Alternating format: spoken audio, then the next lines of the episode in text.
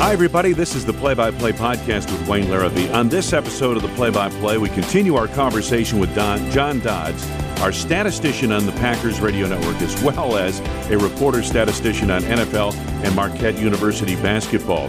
And, uh, John, you know, let's talk a little bit about the Green Bay Packers and where they are right now. You sit next to us in the booth uh, you have covered the NFL since what, the late 70s, I want to say, or thereabouts. And the other thing that you've done, not just as a reporter, as we mentioned last week, uh, for uh, newspapers and gathering quotes after the game, but you've also been affiliated uh, in, in a certain way with some teams over the years, including the Oakland Raiders. Were, were you scouting players for the Raiders? Were you keeping an eye on pro players uh, for the Raiders? What was your role with Oakland, and, and did you have conversations with Al Davis?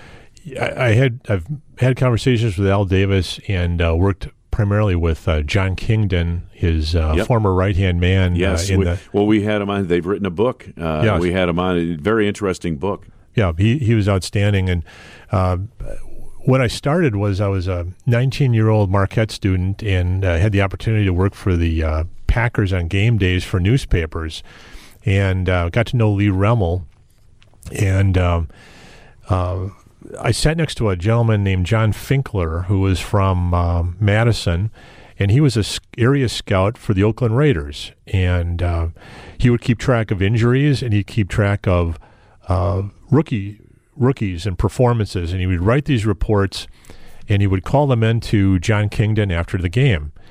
And I got to know John over the year, John Finkler over the years, and I said, John, what are you doing? And I'd help him out. I'd point out things that I saw, and he'd say thanks. And well, Lee Remmel, who gets along with everyone, and John Finkler, who's the nicest guy in the world, didn't get along. And one of the reasons why was Lee had a finite press box number of seats, and he didn't think that the Raiders should be at the Raider at the um, Green Bay Chicago game when Green Bay and Chicago weren't on the schedule for Oakland. Ah. So he pulled his credential.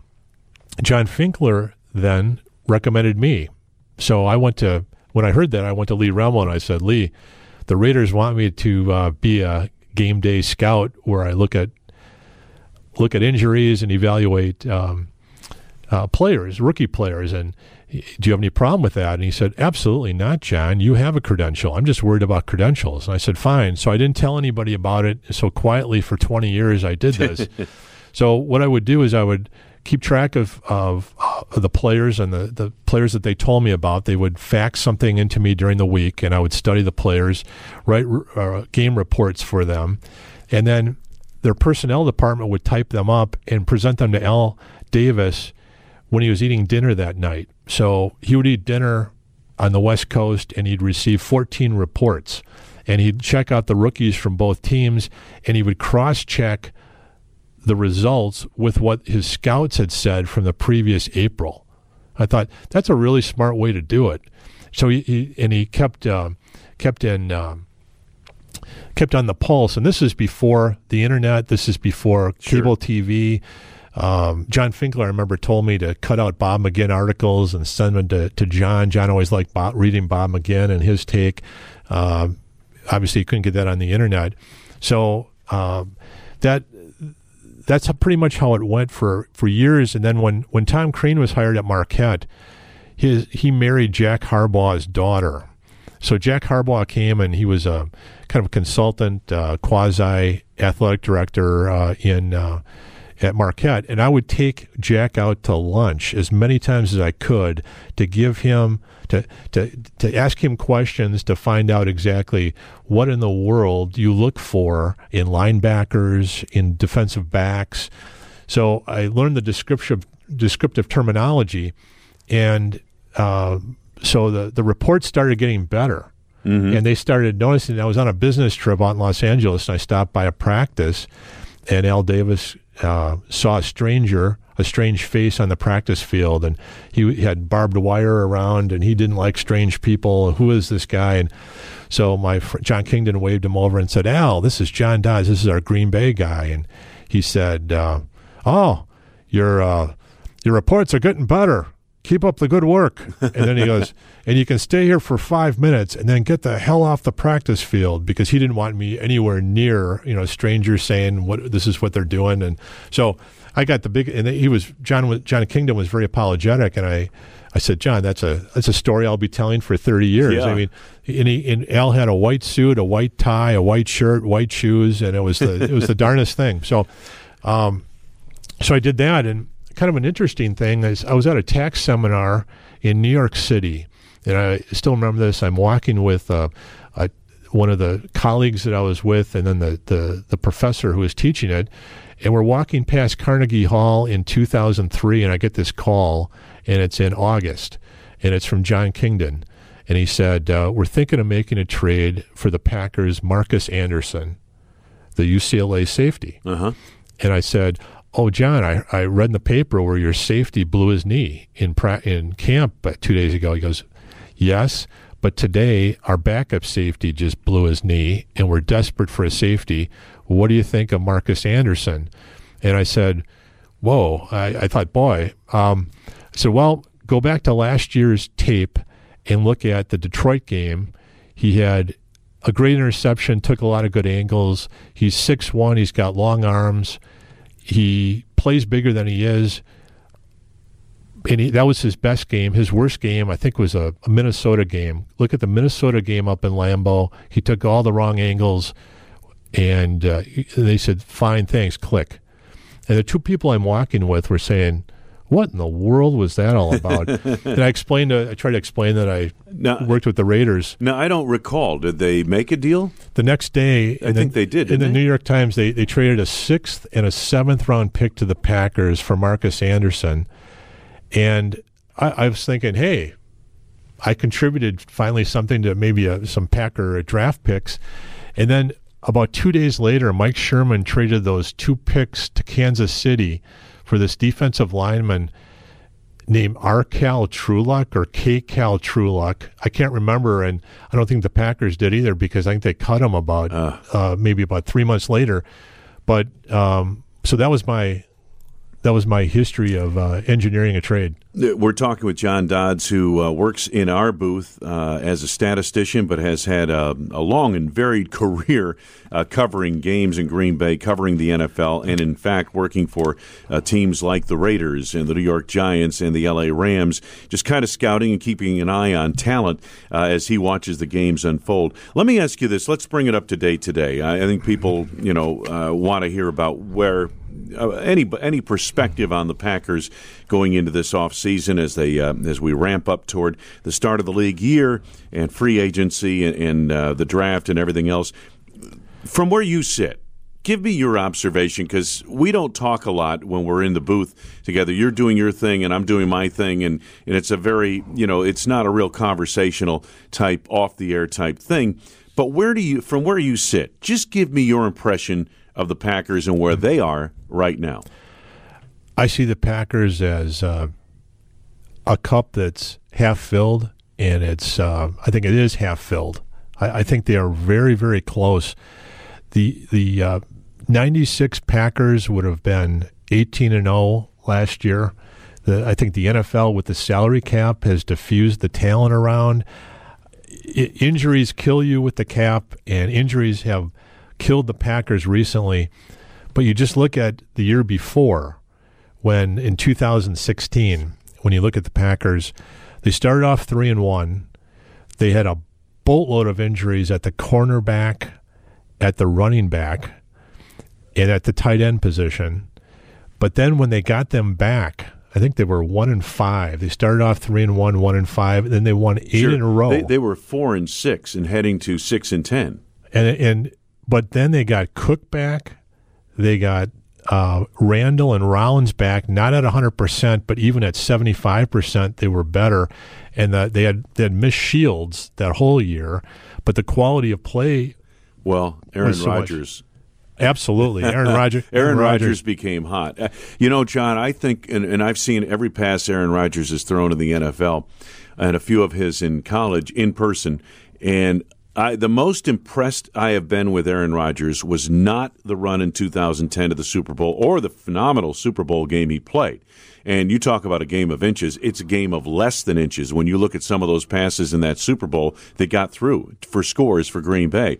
But and it's not the buck 22 passer rating he had in 2011. It's what he did with that team 2 years ago. A team that that to me looked like if you looked at the whole team objectively, just be objective. Throw out the, you know, your loyalties and all your. Um, what does McCarthy say? Throw out the. Um, oh, he keeps saying uh, you, you got to you, you've got to take away the all the the, the the things you would normally do. Um, just look at it objectively. That was a that was a six and ten football team. All right, the talent wise, the injuries they had, but talent wise and everything. And Rodgers just picked that team up. They won eight in a row, six in a row down the stretch to win the division, eight in a row to the NFC Championship game, and then it ended abruptly, uh, almost to the coin toss in Atlanta that day in the NFC Championship game. But what a phenomenal run. Uh, you want to talk about a franchise quarterback? I believe there are about four of them in the league. There are 10 of them that people call franchise quarterbacks. 10 of them are being paid like franchise quarterbacks. There are really about four of them. And Rodgers is probably at the top of the heap in that category, in my opinion. We're, couldn't agree with you more. Last year, I don't think you can evaluate the Packers after you took Aaron Rodgers out of the mix. Because when you look at Jordy Nelson, I love Jordy to death, but one third of his stats come on extended plays. But you know what was interesting? And there's an article written here. I want to say uh, Tom Silverstein. This was interesting to me because we're t- we're talking now. We're getting into where you and I I want to be heading with you now. Is as you look at the Packers coming in and and they're making salary cap decisions, and the headline writers, you know, God God bless headline writers, they are clueless. Uh, Nelson is still a part of the Packers' plans, meaning that at all costs the Packers are going to keep Jordy Nelson. Well, that's not what the Packers are saying, and that's not what anybody believes. You know, the the the Packers would like to have Jordy Nelson, but what's interesting about this, and, and he had six touchdown receptions in the five games Rodgers was healthy for. Okay, we're not counting the Carolina game, but I think if I'm reading this correctly, his longest reception was 30 yards in that span. And um, here it is. No, it was written by, uh, well, Tom and, and Ryan Wood. When Rodgers was healthy, Nelson had only two receptions of 30 or more yards. Two receptions of 30 or more, so he had more than a 30 yard reception. He had six touchdown receptions. But even when Rodgers came back in the Carolina game, the receiver that stood out that day wasn't Jordy Nelson, it was Randall Cobb. And every Packers fan I talked to said, well, they're going to cut Cobb, aren't they? Really? What are you watching? What are you looking at? Did you see the Carolina game? Did you see the movie made on the 33 yard touchdown play? And, and, you know, with Jordy, I, I think they'd like to have him back, but you can't pay Davante, and you can't pay Randall, and you can't pay Jordy what you're scheduled to pay them. Okay? Oh, and by the way, Aaron's about to take 25 to 30% of your cap when you do this new deal after Kirk Cousins signs with Minnesota. So, you know, th- this is wonderful. Oh yeah, and then of course you know Mike McCarthy and everybody and and, and uh, Brian Gutekunst are saying Jordy Nelson's still a quality player. They'd like to have him, but I don't think they want Jordy Nelson counting twelve and a half million on the cap, nor do they want Randall Cobb counting twelve point seven million on the cap. There are going to be some hard conversations that are coming up, some of which I'm sure have already been made but they can be done respectfully, kind of sure. like the way they did with Mason Crosby in 2012 where he started having a bad year and they said, all right, we'll incentivize you, reduce the cap number, we'll incentivize you. And I, I'm pretty sure that if both Nelson and Cobb, uh, if they had their salaries cut, their base salaries by 50%, but have incentives, Aaron Rodgers is going to show them the love enough where they're going to be making pretty much what they need to be making. But the the game that when I look back, at, when I think back of last year, it's the game when uh, Hundley was playing against Baltimore. They lost twenty-two to nothing. Baltimore had the best defense I've seen last year, and they had two great cornerbacks. And but there was one opportunity where Jordy Nelson ran down the sidelines, cut to the middle, and there was nobody around. And I'm used to having Brett Favre or Aaron Rodgers throw that ball and lead them, and Yeah. that's a touchdown.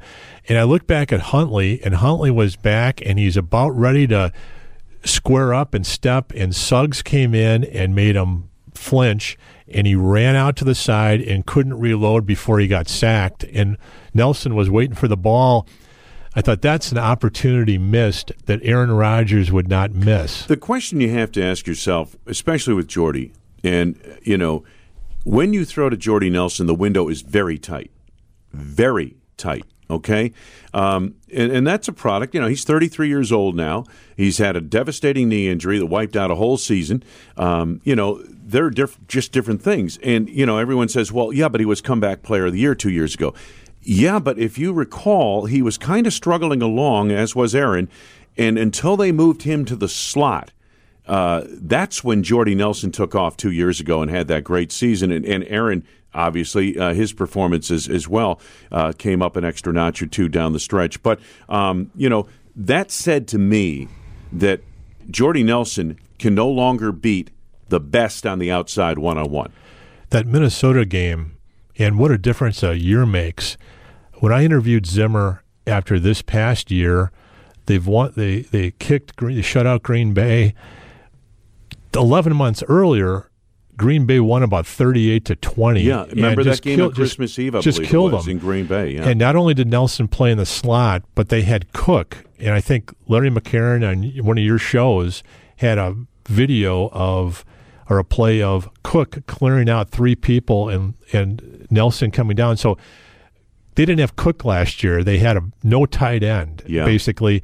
So you could guard. Not only did you have Hundley at quarterback, but you also had oh no Cook, so you could really punch and rotate over and guard Nelson. That's an interesting point, you know, and, and so I, I think that's what uh, Brian Gutekunst and Mike McCarthy are trying to evaluate: is where is Jordy Nelson? Do we really know where he is? I mean, because if you look at it just from a layman standpoint, which is all I can do, um, it looks like he's lost more than a step, and um, but. By the same token, you know, football is not that easy. It's not a one man deal. It's not a one man sport.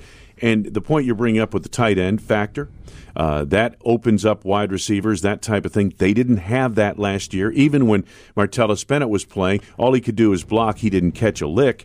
Um, and, you know, that tight end position was different last year than the year before. And maybe with a good tight end, Jordy's a better player. But the fact is, Jordy Nelson today needs help to hit get numbers, and um, you know that's maybe the difference. So my point is this: you want Jordy Nelson on your football team? Yes, you do. Yep. But you can't you can't pay players. You can't pay a lot of players a lot of money for things they can no longer do. That's the nature. That's what the salary cap's all about, folks. So in other words. If, if and even with Clay Matthews, although I probably wouldn't touch his contract, John, because I think you're going to do a lot of different things with Clay. He's still your best linebacker. Period. And don't tell me Nick uh, Perry had three sacks against the Bears. Nick Perry uh, struggles with one of the three A's availability.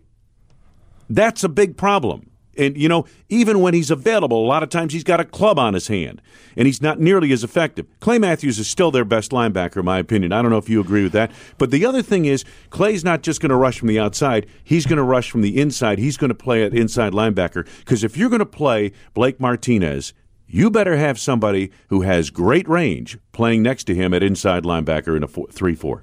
Yeah, one of the things that teams look for in defensive playmakers is burst. Charles Woodson had burst. Burst, It's an yep. extra quick gear that you can make a play. Clay Matthews has burst. Although I did notice that he had his knee cleaned out at the end of the year, and in that long fumble return that he had against Minnesota, he looked like a a 4.9 guy laboring and he got caught from behind. Did you notice that? I don't think he is nearly, obviously, as fast, maybe not quite as quick as he used to be, but he is still a very good linebacker. Now, here's the problem with his contract, and if you're if you're going to look at Jordy's contract or Randall's contract, you're going to be looking at Clay's contract too. Because what's a good year for Clay Matthews? He had a good year, folks, whether you believe it or not. He led the team in quarterback hits. He he um, you know he had what nine sacks on the season. I want to say, but a good year for Clay Matthews now is nine sacks, not twelve or thirteen. And you're paying him even in the final year of this contract tw- for twelve or thirteen. But if I'm going to overpay anybody on that roster, I'll overpay him over a wide receiver because I think you still there's so many things you need him to do in your defense in addition to rush the quarterback. One of the one of the things I do is I interview players in the opponent locker room and every now and then I'll get a tidbit that I'll remember. And in 2010, we, Packers were playing an exhibition game against the Colts, and Reggie Wayne was standing by his locker. He didn't even play that game. And I went up to him and I said, What is the key to the Packer defense? So this is pre Super Bowl run, exhibition 2010. He said that the thing that makes the Packer defense different is Charles Woodson. He said he's a, a, a cornerback that can make plays and he can come up and he can hit like a linebacker. And when we're running offensive uh, running plays, our offensive linemen have to account for him wherever he is. Normally, you have these DBs that just run and they come up and try to hit you with their purse or something. That's what to, to quote uh, Reggie Wayne, and and uh, so I think the problem the Packers have had, and uh, the problem that Dom Capers had, is he had this team in 2010 where he had um, Charles Collins, Woodson, he had Nick Woodson. Collins. Mhm. So now it's Clay Matthews, and that's it. Now I noticed Ha Ha against the um, Ha Ha Clinton Dix didn't have a, a great year last year, but one of the things uh, there was a play in uh, the Cleveland game where there was a deep pass over the middle, and instead of jumping back and grabbing it, he went back and he grabbed his back. And I'm wondering if he was playing with something last year, Yeah. if he had something that he never talked about. It's hard to know, John. And, and you know, the thing for all of us observers, including scouts and people like that, um, if a player suits up and he goes out on the field, you're expecting a certain level of, of a performance. Now, that may not be fair to that player who, as you mentioned, might be playing with something, but the way he wasn't on the injury report. Everybody's dinged up in November and December in that league. You you don't play in that league 100% in December. You just don't. You can't be. Uh, you're flesh and blood. Um, so I, don't know, but I know there was a lot of criticism of Ha Ha Clinton Dix. I sure hope uh, he has a great year this year because they need him to.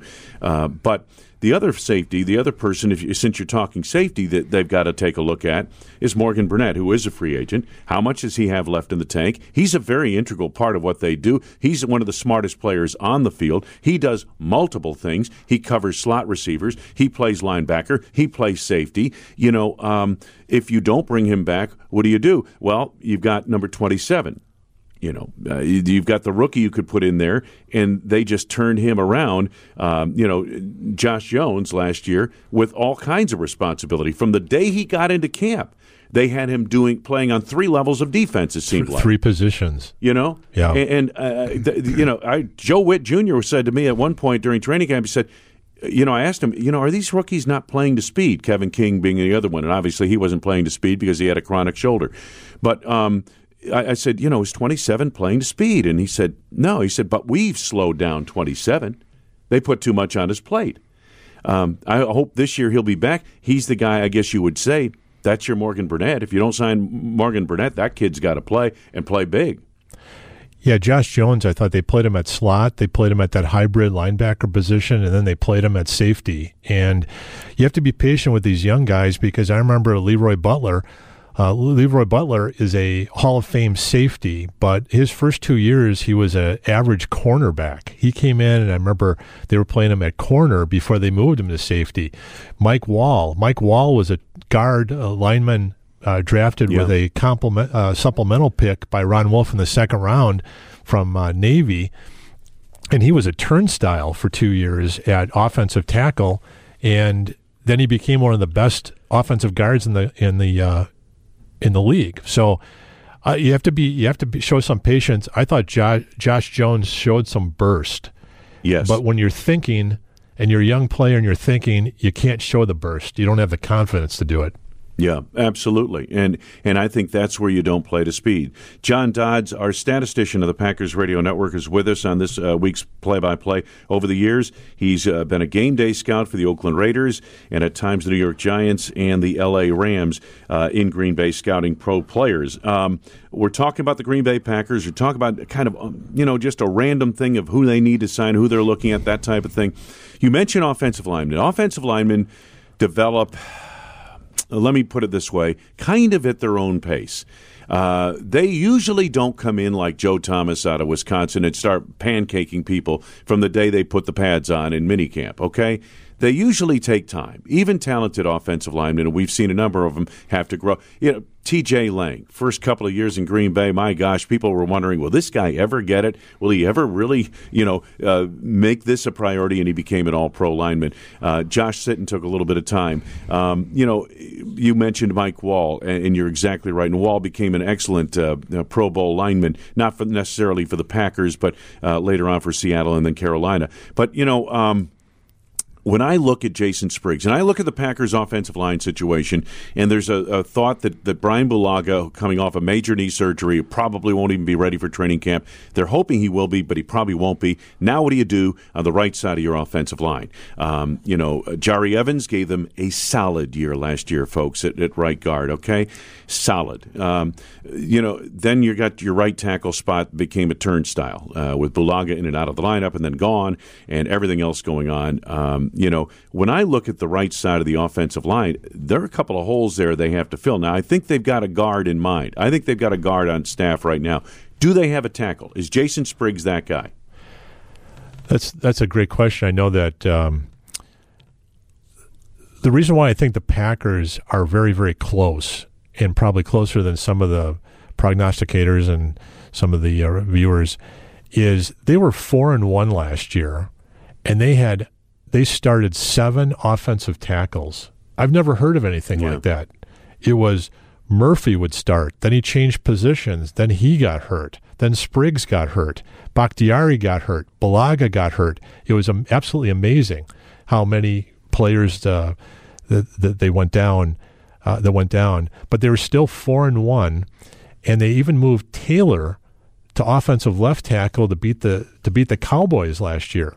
So you have you have Taylor uh, who can possibly play tackle in a in a pinch, kind of like Flanagan did, and um, sometimes the the Packers would move a Treader out there uh, in emergency situations when when he was there.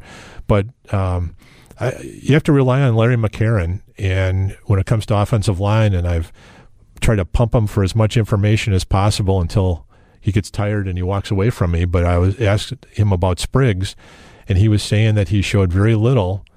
Uh, I remember Spriggs, he the eye test at the combine two years ago. There was a reason why the Packers traded two picks up to get him at 47 in the second round, because he was the last tier of offensive linemen that they had. So um, in that in that group, so there's something there. He's very athletic, but it seems like it, it doesn't work. He, he, it could be a young player hesitant. He doesn't play to that ability. But I noticed that he did come back after that first. I think he had a hamstring injury. Yeah. Yeah. He came back and he had a pulse against Pittsburgh. What Larry, actually, what Larry has always said about him, John, is that that you know Jason Spriggs has all the tools. This is not about the physical aspect of the game. He's got great feet. He's big enough, strong enough he he's he's got that kind of ability. What what it's the intangible aspect of this whole thing of what makes a pro a pro. That's what we haven't seen yet, but I think we started to see that late in the season in that Minnesota game when he went down. He was going to get the last two weeks of the season to really make a case. First play, Minnesota game, December 23rd, he goes down, and then that's it. And and so, um, you know, to kind of wrap this thing up, this is a guy they're going to have to take a hard look at. But I, I, wonder, you know, if in fact he eventually can fill this bill. Is he going to be one of those players where not in the second year, but in the third year, the light goes on and boom, you got a solid player? Well, with Murphy coming back, I think they have they have enough in their depth. Lucas Patrick, McCray, you have some players that can that can fill in, and you have some roster flexibility when a guy like um, Bulaga, you can put him on the pup list, yep. and you can ex- I, I love extending that roster from 53 to 54 or 55 whenever you can, and that that's a possibility. I think this this whole year comes down to uh, the new defensive coordinator, Yeah. and who they're to who who he thinks. Does he like Morgan Burnett? What does he think of Ha Ha? Because I think they need a corner, some pass rush, and another safety. I think you're probably right. We're going to have to leave it at there, uh, John, but I really appreciate you taking the time out with us the last couple of weeks. John Dodds, uh, our statistician of the Packers Radio Network, but a lot more than that as we found out in these last couple of weeks. Thanks very much. Thank you, Wayne. That'll do it for this episode of the Play by Play. If you'd like to get a hold of me, drop me an email at wayne.larrivee at packersradio.com. That's all lowercase, or on Twitter at Wayne Larrivee. Special thanks to our producers Dan Shannick and Jay Sorgi. You've been listening to the Play by Play with Wayne Larrivee.